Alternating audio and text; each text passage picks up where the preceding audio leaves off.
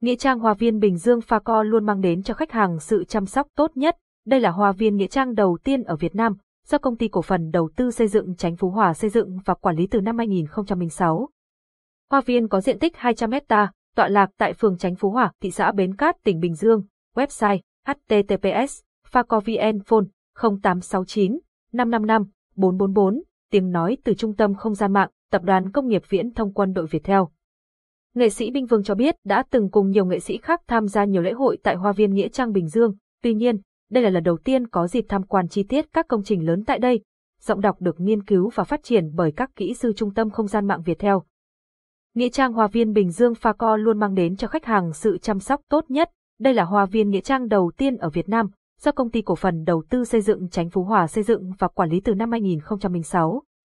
Hoa viên có diện tích 200 hecta, tọa lạc tại phường Chánh Phú Hòa, thị xã Bến Cát, tỉnh Bình Dương.